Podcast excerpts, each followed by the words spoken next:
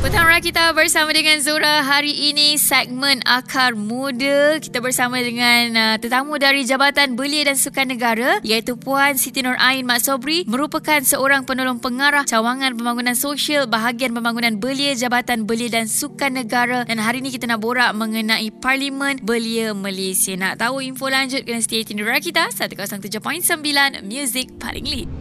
Petang kita bersama dengan Zora hari ini untuk segmen Akar Muda seperti yang Zora kongsikan tadi topik kita mengenai Parlimen Belia Malaysia dan bersama dengan Zora sekarang ni tetamu dari Jabatan Belia dan Sukan Negara iaitu Puan Siti Nur Ain Mak Sobri yang merupakan seorang penolong pengarah cawangan pembangunan sosial bahagian pembangunan belia Jabatan Belia dan Sukan Negara. Baik Puan, boleh tak ceritakan sedikit mengenai Parlimen Belia Malaysia ni? Terima kasih tim kita di atas uh, peluang dan ruang yang diberikan di uh, slot akar muda ini. Jadinya serba sedikit mengenai Parlimen Belia Malaysia. Ianya merupakan salah satu daripada enam inisiatif makmah transformasi pembangunan belia tahun 2010 yang mana dilaksanakan oleh pihak kementerian melalui tindakan daripada bahagian pembangunan belia Jabatan Belia dan Sukan Negara jadi inisiatif ini ya, merupakan salah satu platform bagi golongan belia Malaysia untuk menyumbangkan idea serta pandangan mereka dalam usaha untuk um, membentuk Malaysia atau membentuk negara ini lebih produktif. Sebenarnya uh, program ini diadaptasikan uh, daripada uh, 33 buah negara lain sepertinya di uh, United Kingdom, New Zealand, Filipina, Canada dan India. Jadinya uh, benda ni dah lama berlaku di negara-negara lain dan Malaysia cuba untuk uh, membuat perkara yang sama bermulanya pada tahun 2015. Parlimen Belia Malaysia ni dia merupakan uh, salah satu daripada kaedah uh, pelaksanaan daripada Majlis Perundingan Belia Negara MPBN yang mana MPBN ini telah diwujudkan uh, pada tahun 1971 lagi yang dikenali juga sebagai salah satu forum forum uh, ala Parlimen Belia dan uh, isu yang dibincangkannya adalah sangat dekat uh, dengan aktiviti pembangunan belia negara kita. Kalau nak ikutkan uh, ahli-ahli Parlimen Belia Malaysia kita ini uh, dah banyak dah dilibatkan dengan program-program belia di peringkat nasional maupun di peringkat antarabangsa. Kenapa kita ni buat uh, program-program sebenarnya kan ianya adalah untuk uh, memberi pendedahan dan juga perkongsian uh, belia-belia ni di pelbagai peringkat. Jadi uh, setakat sekarang ni kita dapat lihat ada tiga siri Parlimen Belia Malaysia telah dilaksanakan uh, oleh KBS sejak uh, tahun 2015 lagi dan setakat ini dia melibatkan uh, 424 lantikan ahli Parlimen Belia Malaysia dan um, persidangan 2002 ini merupakan persidangan yang kedua bagi uh, ahli Parlimen Belia dia lantikkan 2019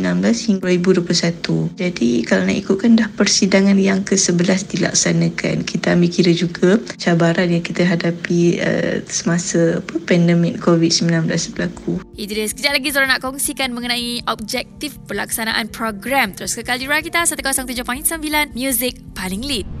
Masih lagi bersama dengan Zora dalam segmen Akar Muda bersama dengan tetamu dari Jabatan Belia dan Sukan Negara iaitu Puan Siti Nur Ain Mak Sobri, seorang penolong pengarah cawangan pembangunan sosial bahagian pembangunan belia Jabatan Belia dan Sukan Negara dan hari ini kita nak borak mengenai Parlimen Belia Malaysia. Okey Puan, apakah objektif pelaksanaan program Parlimen Belia Malaysia ni? Uh, jadi nak bercakap tentang objektif ataupun matlamat program ni yang pertamanya adalah meningkatkan pengetahuan pengetahuan dan juga kemahiran dari segi kepimpinan dalam kalangan uh, generasi muda ni kenapa mereka ni adalah pejuang-pejuang dan pemimpin-pemimpin negara dalam masa akan datang? Yang keduanya ianya sebagai salah satu pendedahan kepada belia tentang bagaimana proses undang-undang dibuat dan serta uh, memahami cara sistem pentadbiran negara ini berfungsi. Itu objektif yang kedua. Uh, dan yang ketiganya adalah mengenal pasti uh, trend pembangunan belia ni. Kenapa dia untuk kita sesuaikan dengan pembentukan polisi pentadbiran negara sekaligus ianya meningkatkan uh, sosialisasi politik dalam kalangan belia masa kini. Alright dan pastinya ramai nak tahu macam mana nak jadi ahli parlimen belia Malaysia kan semuanya sekejap aja lagi terus ke Kalira kita 107.9 Music paling lead.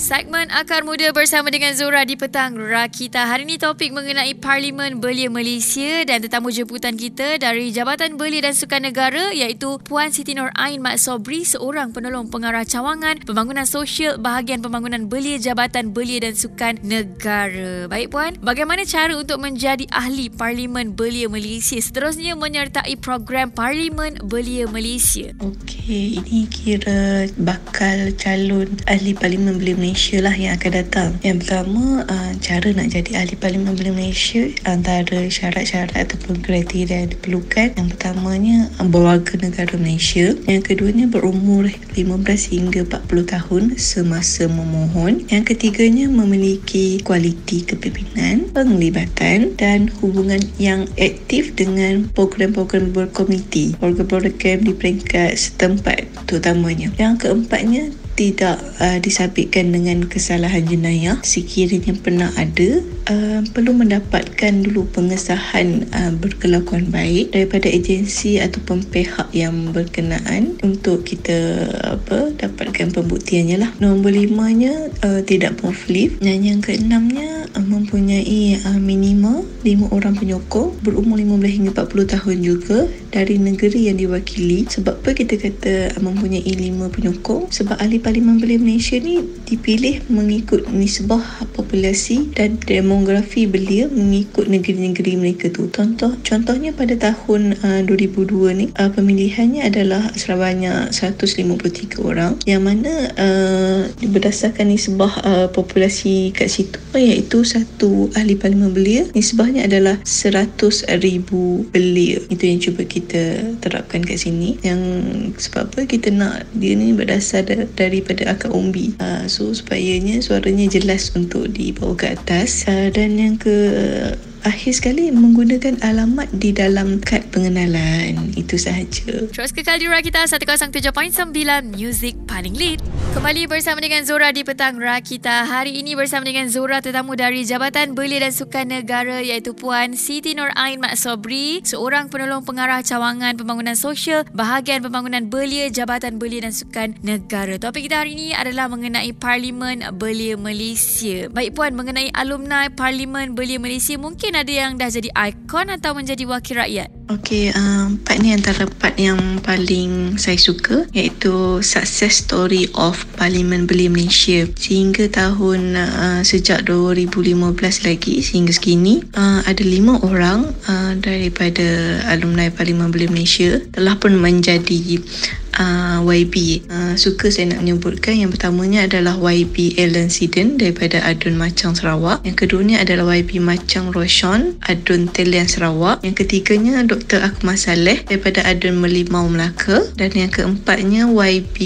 Chong Sehen Adun Bukit Batu Johor. Dan yang terakhirnya adalah YB Fidaus Ahmad Adun Kuah Langkawi Kedah. Satu-satu wakil utara kat situ. Terima kasih. Baiklah, terus kekal di kita 107.9 Music paling lead.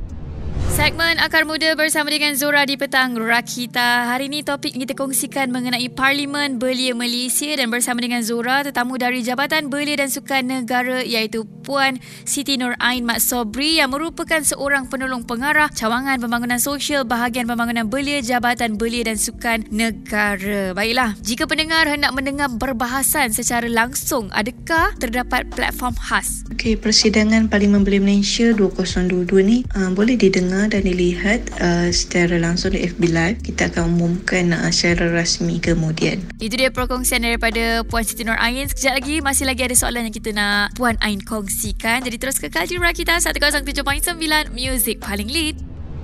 Segmen Akar Muda bersama dengan Zora di Petang Rakita dan kita ada tetamu jemputan dari Jabatan Belia dan Sukan Negara iaitu Puan Siti Nur Ain Mat Sobri, seorang penolong pengarah cawangan pembangunan sosial bahagian pembangunan belia Jabatan Belia dan Sukan Negara. Topik kita hari ini mengenai Parlimen Belia Malaysia. Baik Puan, kalau ada sebarang pertanyaan atau yang siapa-siapa nak dapatkan maklumat lanjut, di mana para pendengar boleh rujuk? Uh, baiklah, untuk uh, maklumat lanjut mengenai program ini, uh, boleh layari laman web web rasmi uh, www.kbs.gov.my uh, klik bahagian belia Jabatan Belia dan Sukan Negara ataupun uh, nak tahu secara detail lagi. Program ini bolehlah uh, menghubungi pegawai yang bertugas uh, di talian 0388713300 ataupun 3296 itu saja itu dia. Terus kekal di kita 107.9 Music paling lead Alright guys, selesai uh, segmen Akar Muda bersama dengan tetamu istimewa kita hari ini. Terima kasih kerana sudi luangkan masa untuk segmen Akar Muda.